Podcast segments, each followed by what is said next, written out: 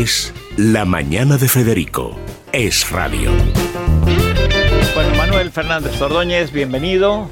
Muy buenos días, Con Federico. este nuevo libro, Nucleares sí, por favor, es un libro breve, se lee muy bien.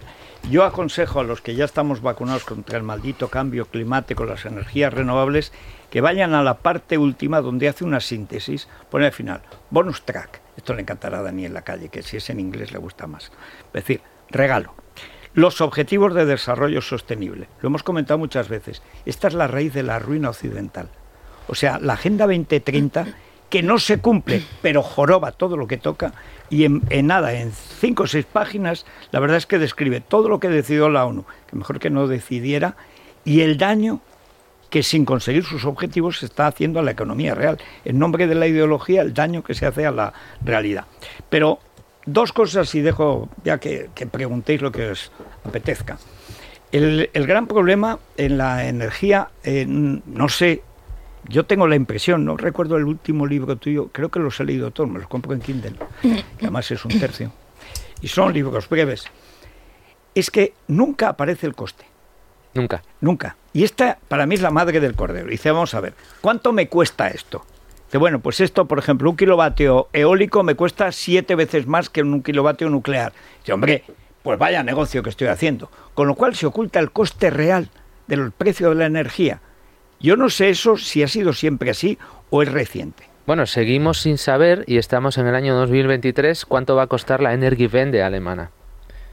No hay un cálculo, no hay una estimación.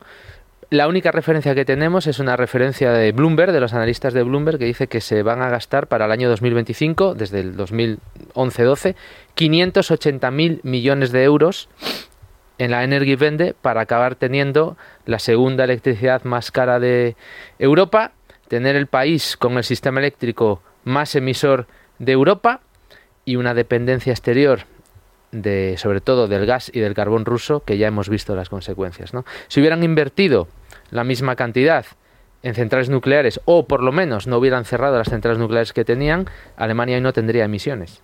Hace muy poco en uno de los programas que hicimos sobre energía nuclear que estaba María Esteban de, de Bolea, una sabia maravillosa, la primera que dijo esto esto es antes de la pandemia. Dijo, vamos a ver, esto de las renovables es un, es un simplemente es un artilugio financiero. Esto no tiene nada que ver con la energía, ni con la electricidad, ni con el consumo. Es pura especulación financiera. Un producto financiero y durante es, muchos años, y un producto sigue puro, siendo ¿no? un Los producto paneles. financiero.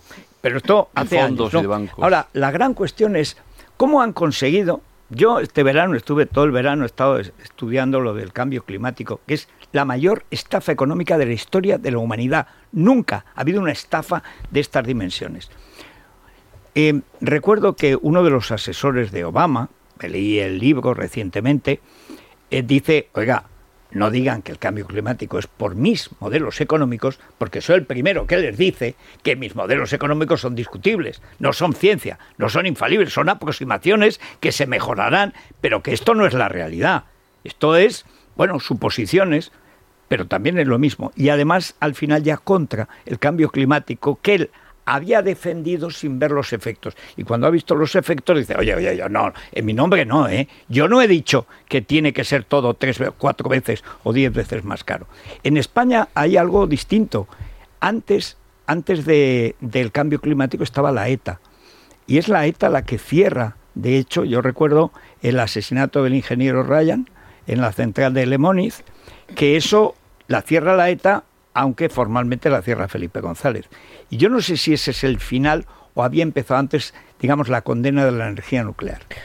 La condena de la energía nuclear eh, lleva desde el principio. Sobre todo es un movimiento antinuclear que empieza en los años 60 en Estados Unidos fundamentalmente, con la aparición de todas las sectas neomaltusianas después de la Segunda Guerra Mundial, que vuelven a, al, al error eh, intelectual del maltusianismo, otra vez, pero 200 años después, nos quieren volver a forzar a todos a la senda del decrecimiento y por lo tanto se oponen a cualquier tipo de energía que pueda ser la base del progreso de la humanidad, porque ellos mismos, hablo de los grandes representantes del ecologismo americano como Paul Ehrlich o como Amory Lovins, decían que lo peor que le podía pasar a la humanidad era tener una fuente de energía barata, fiable y abundante, por lo que haríamos con ella, decían. Claro, lo que haríamos con ella sería crecer, sacar a la gente de la pobreza, ser cada vez más ricos y progresar cada vez más. Y eso es algo con lo que no pueden vivir. Por eso se oponen a la energía nuclear y apoyan sistemas energéticos que sean más caros y sobre todo que no sean capaces de abastecer la demanda para forzarnos a todos a una política de decrecimiento, que es de lo que realmente se trata y es en lo que estamos de la población. Y de reducción de la población, Yo recuerdo cuando estaba en el bachillerato que sale el informe del Club de Roma, digo que con más de mil millones en el mundo moriremos de hambre, que es Malthus. Es decir, no es que la ¿eh? sociedad no puede crecer indefinidamente, como que no puede. Puede, debe y además demuestra, ahora somos 7, 8 mil. 8 mil millones. Y, producimos mucho más y hay mucho más petróleo y hay mucha más energía, se ha descubierto mucho más y se ha inventado maneras de que la energía contamine menos, sea más eficaz y vivamos mejor. Por ejemplo, las enfermedades. ¿Por qué la hay más población? Porque muere menos. Porque la gente vive más años y no mueren los cosa niños. que es la innovación. Bueno, la ni capacidad del hombre de innovar y de, multiplicar el conocimiento y de esa Pero esa es una clave. ¿Por qué esta historia, que es típicamente de izquierdas, de que el pastel es uno? y hay que repartirlo. No, hay pasteleros, hay gente que hace pan, que hace pasteles. ¿Por qué el pastel se ha cerrado? Es un poco difícil de entender esto. ¿eh? Sí, bueno, cuando se ve la economía como un juego de suma cero, pues vuelve a ser otro error intelectual y cuando uno parte de errores intelectuales, pues las políticas que postula pues conducen a errores, eh, por supuesto, porque parte de errores fundamentales. Yo creo que estamos ante un nuevo eh, colonialismo.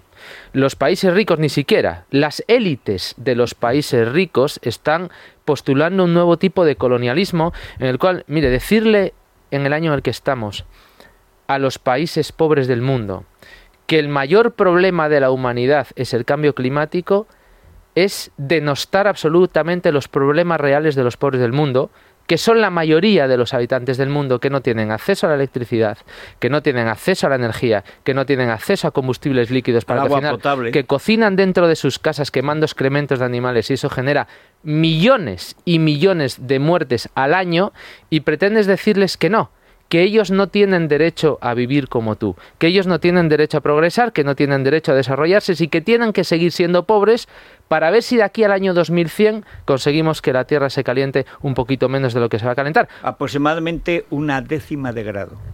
Como, sobre todo cuando uno lee la parte económica del IPCC, la que no se lee nadie, la parte económica y uno lee a premios Nobel como Nordhaus diciendo que el impacto del cambio climático, que es real, por supuesto, iba a tener un impacto económico, que el impacto de que la temperatura del planeta suba 4 grados va a ser del orden del 4% del PIB mundial y resulta que para intentar oponernos a eso vamos a gastarnos muchísimo más y encima que es lo grave de todo esto es que no lo estamos consiguiendo, es decir, estamos gastando mucho y estamos consiguiendo muy poco. Nada.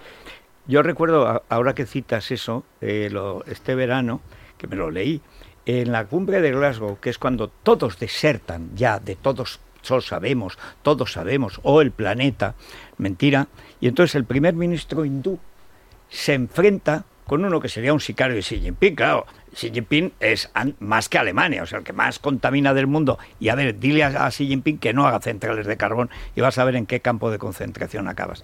Pero dice exactamente eso. Dice, vamos a ver, hay millones de indios que mueren en mi país y yo soy el primer ministro y encargado además de energía, que mueren porque no tienen salubridad en sus vidas, porque cocinan con excrementos en sitios cerrados. Me van a decir ustedes a mí que yo tengo que condenar a 1.400 millones de habitantes en la India, que voy a condenar a mi país a que vivan en cuevas como sus tatarabuelos, como desde siempre, en vez de en casas con electricidad, como viven ustedes y si ustedes quieren condenarme la pobreza a mí, para ustedes presumir de que salvan a la humanidad, no conmigo. Y es la primera vez en Glasgow que ya, aunque los periodistas que están zumbados no lo dieron, es que no haya, ya no hay acuerdos. En esa cumbre de Glasgow pasaron más cosas, además, una muy particular, que es que diversos países, entre ellos Alemania, acordaron darle dinero a Sudáfrica para que Sudáfrica dejara de quemar carbón. Alemania le pagó en el año 2021 800 millones de dólares a Sudáfrica para que Sudáfrica dejara de quemar carbón. Y cuando vinieron maldadas en el año 2022 con la invasión de Putin a Ucrania, ¿qué hizo Alemania? importar carbón para quemarlo. ¿De dónde? De Sudáfrica. Es decir, ustedes pagó no dos veces. pagó dos veces. Ustedes no pueden quemar el carbón que ya lo quemo yo en Alemania. Es la hipocresía elevada a la enésima potencia. Pero eso es tremendo porque se, es, es, una auténtica conspiración. Yo no sé si son élites o es el mal, es el maligno, el malo, como le llamaban antes al diablo, el malo. Pero es difícil encontrar algo mínimamente bueno. El otro día vi que una de las causas de la caída de la natalidad es la ecoansiedad que hay ahora que se instila en los niños. Este verano que me puse a hacer la serie de ensayitos y tal sobre lo del cambio climático, la, la estafa, bueno, entras en Amazon libros que traten del planeta, de la ecología, para niños de dos años. O sea, el lavado de cerebro contra el cambio climático hay que buscarlos. Pero, y ya de mayores y tal. Pero los cuentos infantiles es el, el miedo al malo, al señor de los caramelos, ahora es el miedo al planeta. Pero, con tres, con cuatro años, los libros es que el planeta se está muriendo niños. Hay que salvar el planeta. lo primero. No digo que el colegio la guardería, los niños. De el cambio climático, el feminismo radical y la transexualidad. Sí, señor.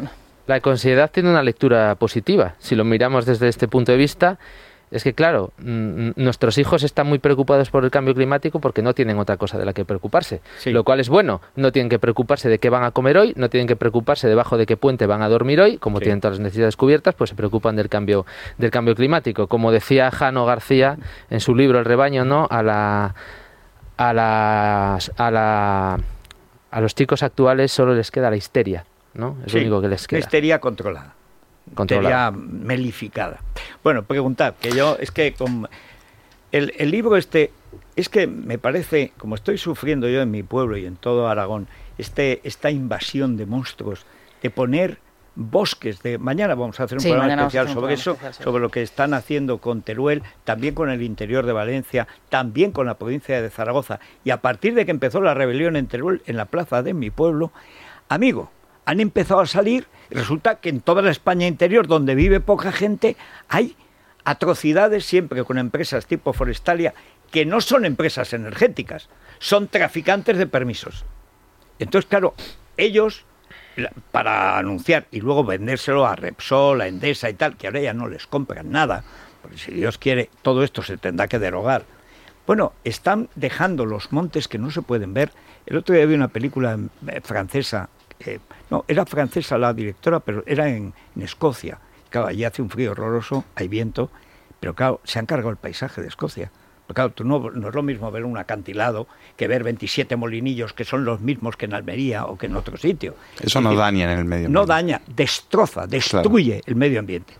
Eh, em, a, ver. a ver, yo la no, no, no quiero entrar en el tema, ya está más que claro la, estafa climática, llevan 50 años anunciando un apocalipsis climático que, jamás ha, ocurrido ni va a ocurrir.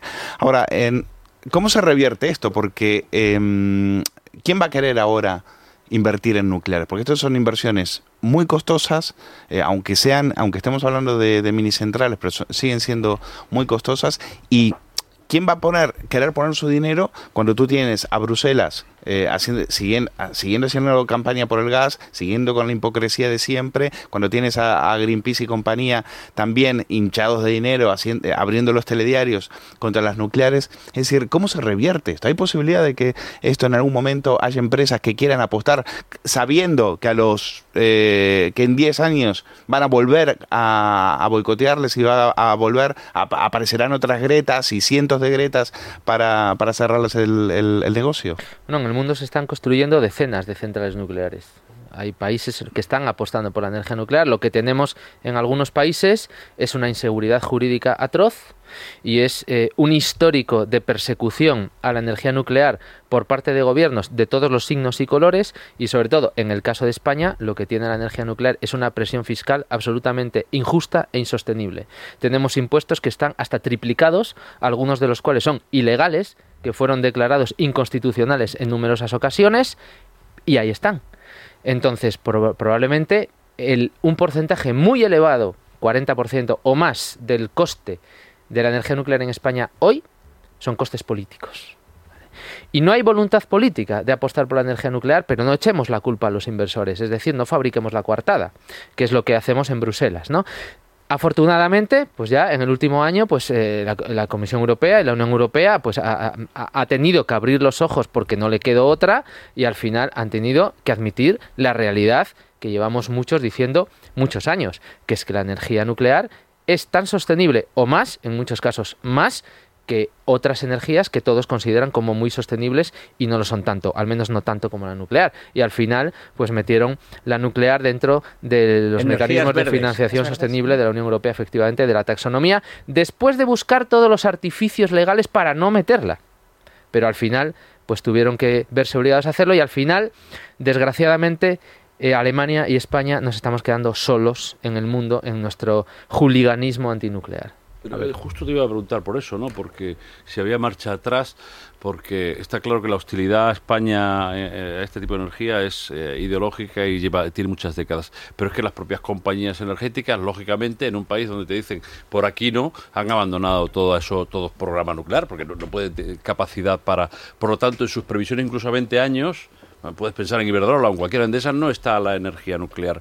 Si, si esto cambiara en realidad porque digamos la realidad económica o la, escasez ¿eh? o la, eh, se impusiera sobre la ideología, ¿Cuánto tiempo necesitas para que eh, la energía nuclear vuelva a ser un factor primordial? Se habla de las, eh, algunas veces en la vez hemos publicado lo de las microcentrales, ¿no? Como una opción que son, tienen muchísima menos capacidad, pero su implementación es muy rápida. Es una, es una vía. Tres años, ¿no? Aproximadamente. Tres, cuatro años, tres, cuatro, años. Tres, cuatro, años. Es una opción, digamos, porque un cambio de política energética, de lo que estamos hablando, a lo mejor necesitas 15 años para ver efectos, ¿no? Como desde el punto de vista técnico, olvidémonos de los de las prerrogativas eh, eh, ideológicas. Si, si, hoy se tomara una decisión, eh, ¿cuándo podemos, ¿cuándo podemos beneficiarnos, digamos, de los efectos? Bueno, la primera, la primera decisión que tenemos que tomar para beneficiarnos drásticamente de los efectos positivos de la energía nuclear es no cerrar las centrales que tenemos. Esa es la primera. Ampliar, el tiempo. En este país existe un calendario. Ocurrir, Existe un calendario de cierre, ahora mismo acordado entre las eléctricas y el gobierno, que muchos utilizan de argumento para decir es que las propias eléctricas no quieren continuar con la operación de las centrales absolutamente falso. Lo que pasa es que cuando usted tiene un gobierno que se presenta a las elecciones y el programa pone vengo a cerrar las centrales nucleares, también ponía, por, por cierto, vengo a cerrar las centrales térmicas y ahí está todo el gas, pero consiguieron un calendario de cierre con las centrales nucleares. Claro, si tú eres el propietario de una central nuclear y dices, bueno, estos que me las vienen a cerrar ya, pues conseguir 10 años más me parece un hito bastante positivo, ¿no? Y en esas estamos. Ahora, urge, el otro día lo decía el consejero delegado de Enel, dueños de Endesa, Estarache, urge sentarse con el gobierno a hablar del futuro de las centrales nucleares españolas. La energía nuclear es la base fundamental del sistema eléctrico español. Una de cada cinco bombillas que se encienden en España se enciende con energía nuclear. Prescindir de la energía nuclear es algo que no nos podemos permitir, porque no la vamos a cambiar por energías renovables, desafortunadamente, la vamos a cambiar por gas. Y esto va a hacer inmediatamente, y tenemos precedentes como los casos de Alemania o sobre todo el caso de Japón, tras el accidente de Fukushima y el cierre de todas sus centrales nucleares, donde subió la electricidad casi un 40% a las industrias y un 30% a los hogares. Aumentaron sus, sus importaciones de combustibles fósiles hasta un 95%. Aumentaron las emisiones de CO2 y se, desequilibró la balanza de pagos por todas las importaciones. Es nefasto cerrar las centrales nucleares que tienes, absolutamente nefasto. En, el libro, Manuel, eh, dedicas un, un apartado especial a todos los mantras, todas las mentiras que han ido calando generaciones generación tras generación. Y hay dos ejemplos que quizá muchos de los que nos estén escuchando, porque fueron lógicamente muy llamativos y estuvieron en los medios de comunicación durante muchísimo tiempo, que fueron los accidentes de Fukushima. Bueno, no fue un accidente, fue un accidente natural, podríamos llamarlo así, y eh, Chernóbil. ¿no? Ahora mismo, ¿Cuál es la realidad, por ejemplo, de Japón? Porque es muy interesante ver cómo al accidente de Fukushima se le atribuyeron los 20.000 muertos del terremoto y del maremoto, ¿no? Y sin embargo, Japón no, es, no apuesta, por la, apuesta claramente por la energía nuclear, ¿no? Bueno, Japón es un país que tiene una idiosincrasia muy particular, que, es, que no tiene recursos naturales, todos los tiene que importar, los combustibles fósiles. Hizo una apuesta enorme, enorme en los años 60 y 70 por la energía nuclear como fuente de progreso, cuando Japón decidió ser una potencia tecnológica. Y lo fue. Y lo fue, y necesita grandes cantidades de energía y apostó por la energía nuclear. Tras el accidente de Fukushima, cerraron todas las plantas, salvo unas pocas, para hacer unas revisiones enormes de seguridad pero al final la realidad se impone. Las han reabierto casi todas. Están reabriendo alguna, faltan muchas por reabrir. ¿Cuánto suponen las renovables en Japón? Eh, no tengo el dato ahora mismo, pero lo que sí sé es que cuando Fukushima sucedió, después del 2011, en el 2011 las renovables en Japón eran el 10% de toda la, producción de electricidad y tres años después seguían siendo el 10%. Es decir, 24 puntos que se perdieron por el cierre de las nucleares fueron 24 puntos que subieron de combustibles fósiles. Las centrales nucleares no se cambiaron por renovables, es falso. Bueno, a ver, eh, Silvia, ¿por dónde va? Espera, antes, antes, mira, esto se lo voy a mandar a, a Teresa Esteban de Bolea, ah, porque es como la patriarca, la matriarca. Un saludo le enviamos desde aquí. Qué mujer, fue la primera ingeniera de España en este sector y además, bueno, y este es que es un sillón ideal, este es ideal, el sillón relax super. Ella no parará, porque no parará, pero tiene, es un sillón además con cuatro colores, el beige, el bengue, bengue, hay, hay opiniones al ¿Ah, distinto, sí? Yo soy partidario de evolucionar hacia el grafito, que no grafeno, que ahora el grafeno es malo, o, el pizarra. A mí me gusta el pizarra. Es un negro antracita con un toque rojo, pizarra. Bueno, es igual. Vengue. Vengue.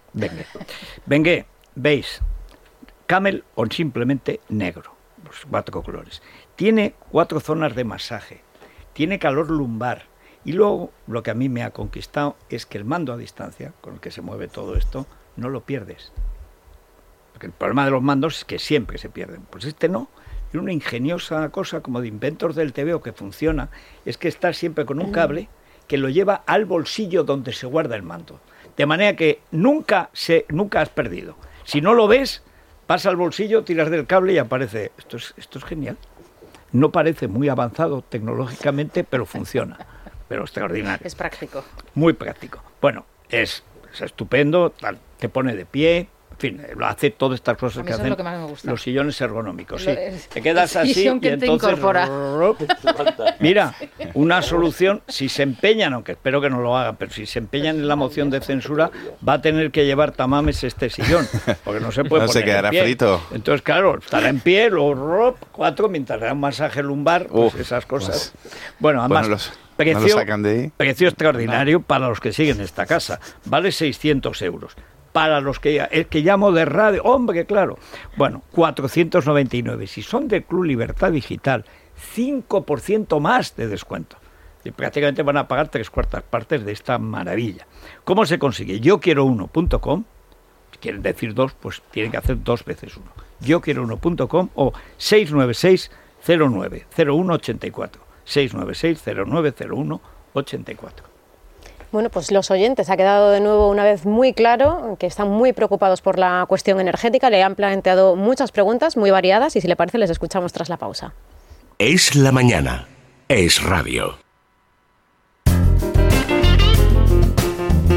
Es la mañana de Federico. Es radio. Vamos ya. Vamos con esas preguntas, don Manuel. Cuestiones sobre el futuro energético, sobre la seguridad de las eh, centrales o el coste que tiene la electricidad para los usuarios. Yo tengo una duda o pregunta. Eh, ¿Seguimos pagando las dos centrales nucleares que no quiso construir en su día nuestro querido primer presidente del PSOE? Por lo que yo sé, mm, la energía nuclear es accesible económicamente y no contaminante. Pero ¿y la seguridad? ¿Qué grado de confianza answer. Podemos tener en su seguridad en caso de accidente. A mí me parece que la explicación continua y permanente de lo que son las centrales nucleares estaría muy bien, estaría muy bien en orden a que la gente supiera lo que son en contra del mantra de la izquierda que dice que son mortíferas. Y desde luego quizás lo que convendría es sectorizar, hacer centrales nucleares pequeñas al modo de como en Francia se están haciendo, al parecer. Porque ahora tenemos que estar pendientes de los horarios de la electricidad, de que sube, de que baja, de que vale más barato a una hora, a otra hora. Es un poquito incómodo, ¿eh? Estar pendientes cuando antes, bueno, pues ponías la lavadora o lo que fuese sin mirar el horario. Necesito que me explique porque seré muy bruta, pero yo tengo la percepción de que todas estas medidas que están tomando, quitar nucleares, todas estas medidas populistas con la electricidad, al final a quien nos perjudica son, es a los que tenemos menos dinero, no, nosotros acabamos pagando más. ¿Cuánto tardaría España en ponerse a un nivel de construcción en energía atómica para cubrir sus necesidades y cuándo deberían de empezar ya? Mi pregunta tiene que ver con la ingente cantidad de dinero que nos está viniendo de los fondos europeos, 70.000 millones en seis años, que está costando tanto invertir y eh, establecer qué proyectos pueden ser beneficiarios para estos fondos. El Gobierno ha establecido que se invertirán en políticas de género, eh, transición digital y también en políticas verdes. ¿Cree usted que de estos 70.000 millones debería de dirigirse algo, eh, alguna actuación que en este momento todavía no está prevista en el plan de recuperación? Bueno, muchas preguntas. A ver. Sí, sí, yo ya me he perdido. yo, si quieres, te las voy contando. Empezamos por la última. Empezamos, vamos de atrás para adelante. Sí, la, la primera cuestión, porque es verdad, decimos, lo que no se gasta, pero es que lo que se gasta se gasta de una manera improductiva. No se lo dan al autónomo que está a punto de cerrar. No, eso de transición energética. ¿Qué, qué significa eso de transición energética? Bueno, se supone que es un cambio de modelo energético hacia fuentes de energía que no emitan gases de efecto invernadero. Eso es lo que se supone, pero no siempre lo conseguimos. Porque, bueno, hay claro, que decir que el CO2 es necesario para la vida en la Tierra. El CO2 es que el CO2 no es un contaminante, es un gas de efecto invernadero, que no es lo mismo, son no. cosas distintas, efectivamente. Pero claro, ¿qué política energética tenemos que para conseguir los fines de emitir menos CO2 resulta que vamos a, a, cerrar las centrales españolas que son las que más nos ayudan a no emitir CO2? Pues es difícil explicarlo de un modo racional. La seguridad. Bueno, la seguridad de las centrales nucleares no está en entredicho. O sea, no hay debate sobre la seguridad de las centrales nucleares. Es un mantra que a algunos les gusta seguir manteniendo Porque vivo. se pudo evitar, ¿no? Bueno, Chernóbil era una central que jamás podría funcionar en Occidente, era una central eh, que sería ilegal en cualquier país occidental, mal diseñada, con errores de diseños conocidos y ocultados, como todo en la Unión Soviética, con unos operadores sin la formación necesaria, sin un organismo regulador que velara por la seguridad de la planta, sin una cultura de seguridad en la que ningún operador se atrevía a sin cuestionar. Que, sin que el comisario jefe claro, le diera permiso. Exacto, claro. se atrevía a cuestionar ninguna de las órdenes de un superior y luego una gestión posterior al accidente absolutamente nefasta, de ocultación absoluta de una ciudad aledaña a la central que no se evacúa porque había que tratar de ocultar el accidente y todos los males posteriores pues vienen de ahí. Por tanto, eh, Chernobyl no es un argumento contra la seguridad de, la, de, las centrales nucleares en absoluto. Si es un argumento es contra los regímenes totalitarios. Pero ¿cuántas películas hay? Estoy pensando, el síndrome de China, Erin Brockovich, todas las películas que hay, de uh -huh. que todo lo que no sea, no sé, beber aire y del agua de los, eh, de los regatos, tampoco de los ríos, no del grifo, sino del... O sea, volver a las cavernas, que es lo que quiere esta gentuza. Ellos no, ellos desde su ático dicen que volvamos a las cavernas. Es posible los pobres, África, Asia, la India y tal. Pero, ¿cómo se revierte cuando, por ejemplo, no hay ni una, salvo Chernobyl, que es la primera serie sí. en la que se ve que el trastorno es político. Unos políticos hacen una mala central nuclear y luego, cuando empieza el problema, en lugar de atajarlo, lo que hacen es yo lo que diga el jefe, el comisario jefe que luego me fusila y acaba pasando lo que pasa. Fukushima estaba edificado sobre una grieta, que recuerdo que María Esteban Bolea lo decía, dice, vamos a ver, lo de Merkel, diciendo que cierra las centrales nucleares alemanas como si estuvieran sobre una, una, una grieta que era, era posible, y en el caso de, de Japón probable que eso haya un terremoto cualquier día, pues son fallas estructurales de, Japón, como en la parte del Pacífico de América. Dice, pero lo cerró porque le pareció que la imagen era todas las centrales nucleares. No había ni una sola central nuclear alemana en condiciones de inseguridad como lo eran las tres de, de esa área de Fukushima. Y se cargó porque estaban ya digamos, enfeudados a Moscú. Bueno, rec recordemos que Merkel, cuando llega al gobierno, una de las primeras cosas que hace es revertir el calendario de cierre de las centrales nucleares alemanas, que había sido un acuerdo entre el canciller Schroeder cuando alcanzó el gobierno que tuvo que hacer una coalición con los verdes. ¿no? Sí. Pero lo hace por un interés político. Lo ¿no? revierte y extiende la vida sí. de varias de las centrales nucleares alemanas. Esto antes de Fukushima. Y después de Fukushima, pues se juntaron varias cosas. La primera, que la popularidad de Merkel había caído bastante, yo lo explico en el libro, tenía un, una popularidad por los suelos, sobre todo por los rescates a los países del sur de Europa, entre ellos nosotros, tenía una popularidad muy baja. Empezó en Grecia. Y claro. tenía elecciones en el en Baden-Württemberg e iba a perder el estado de Baden-Württemberg, como luego lo perdió. Y de hecho, hace no mucho tiempo, el antiguo eh, director eh, general de EDF, Henri Pouliot, declaró en una comparecencia, yo creo que fue en el Senado francés, pero no estoy seguro, dijo que conocía a Merkel y que Merkel le había dicho personalmente que ella era una científica y que creía firmemente en la energía nuclear, pero que la había cerrado por cuestiones políticas. Es decir, que por una demagogia estúpida, que además no le sirvió para ganar elecciones, se cargó y con Alemania, pues el resto de Europa. se cargó toda la transición ecológica de Alemania, que se basa en quemar carbón, como en el siglo XIX. Bueno, hay que decir que a pesar de los accidentes en las minas, no, nadie ha pensado en cerrar las minas. O sea, accidentes en minas de carbón, mira que hay películas. A nadie se le ocurrió que porque había un accidente había que cerrar las minas de carbón y, que no hubiera más eh, carbón en, no sé, en los ferrocarriles que para lo que estaba se sacaba el carbón. Uno de los problemas mm, ahora mismo que tenemos en este asunto es que ya hay más dinero a favor del cambio climático que al del que eh, supondría la racionalidad económica, es decir, que los movimientos, antes hablabais de élites, eh, que hay en favor del cambio radical y de, desde los alimentos que hablamos antes, los cultivos, es decir, que, que haya demasiado interés, un interés económico, unos movimientos y unas que, impiden, digamos, que se pueda hacer un juicio más racional o más de coste-beneficio sobre la, la, política energética? Bueno, yo creo que el discurso del cambio climático hace ya muchos años que saltó a la arena política de una manera muy dramática y cuando salta a la arena política es como cuando, cuando las guerras, ¿no? Lo primero que muere es la verdad. Y cuando un tema que debía ser eminentemente científico y que es una discusión científica y que se está todavía en el proceso de la creación de conocimiento que no se todo el tema del cambio climático cuando salta a la acción política y el político pues se mueve sobre todo por los sondeos de opinión de la opinión pública y los discursos apocalípticos nos guste o no venden y sirven para establecer políticas de control social, que al final es de lo que se trata. Manuel, ¿quién financia a los chiringuitos del cambio climático? Pues todos los estados. O sea, ¿quién financia todos los, chiringuitos? Estados, todos, los estados, todos los estados, con el dinero que le quitan a usted y a mí. Bueno, yo me voy a refugiar en el corte inglés. ¿eh? Sí. Allí está, está en Deusto, que es una editorial. Maravillosa. Aquí me encanta Deusto. Pero tú no puedes arreglar un poco lo de las portadas. Hombre, la mía está bien, ¿eh? ¿Tú crees? Yo creo que sí. mira, yo ¿No le gusta? No, yo he vendido muchos libros, he vendido como un millón de libros. Esta portada no te vende. Esta, esta entrevista sí. Porque además estará en ah, YouTube y se verá. ¿Y tú qué portada hubieras hecho, hubiera, Federico? claro, porque... Pues yo hubiera hecho la, el monigote de nucleares no gracias al revés.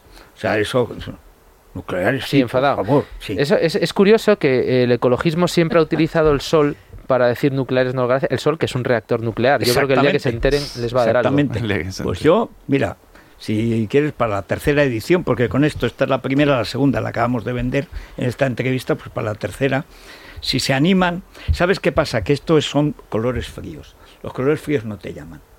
Para vender 50.000 ejemplares tienes que tener colores El próximo lo haremos en amarillo fosforito. Mira, esta es una buena portada. esta es una buena portada colores llamativos, sorpresa, pero ¿qué es esto? Los rusos han tomado espalda. Ya la tuvieron, ya la tuvieron. esa, es muy buena. A mí me gusta más la de la vuelta que la de memoria de Pues es mejor la de memoria porque era pero yo me pasé de frenada, que había algunas veces director, otras veces no. Al final los portadistas saben el tipo de libro que van a vender. Este es más corto, este que es un tocho que eran 1200 páginas, se quedan 800, claro, tenías que venderlo un cofre. Para vender 12.000 calcularon en dos ediciones. Lleva como 150.000, no sé los que lleva. O sea que también los editores se equivocan. Pero de verdad, yo es que como estoy tan a favor de lo que haces y de acabar con esta monserga siniestra. No, y el libro de verdad que es fantástico. Es, es muy breve, está muy bien explicado, que eso no siempre la gente de ciencias lo sabe hacer. Está muy bien, se entiende perfectamente y además para cualquier discusión le das batería, vamos, al, cuñado lo machacas. Que yo no solo soy de ciencias, también soy seguidor de Huerta de Soto y eso se nota. Se nota. Pues tú eres un poco más ameno, me debo decir. Aunque en cambio, el resumen que hizo Huerta de Soto en la Escuela de Salamanca es extraordinario. Mm.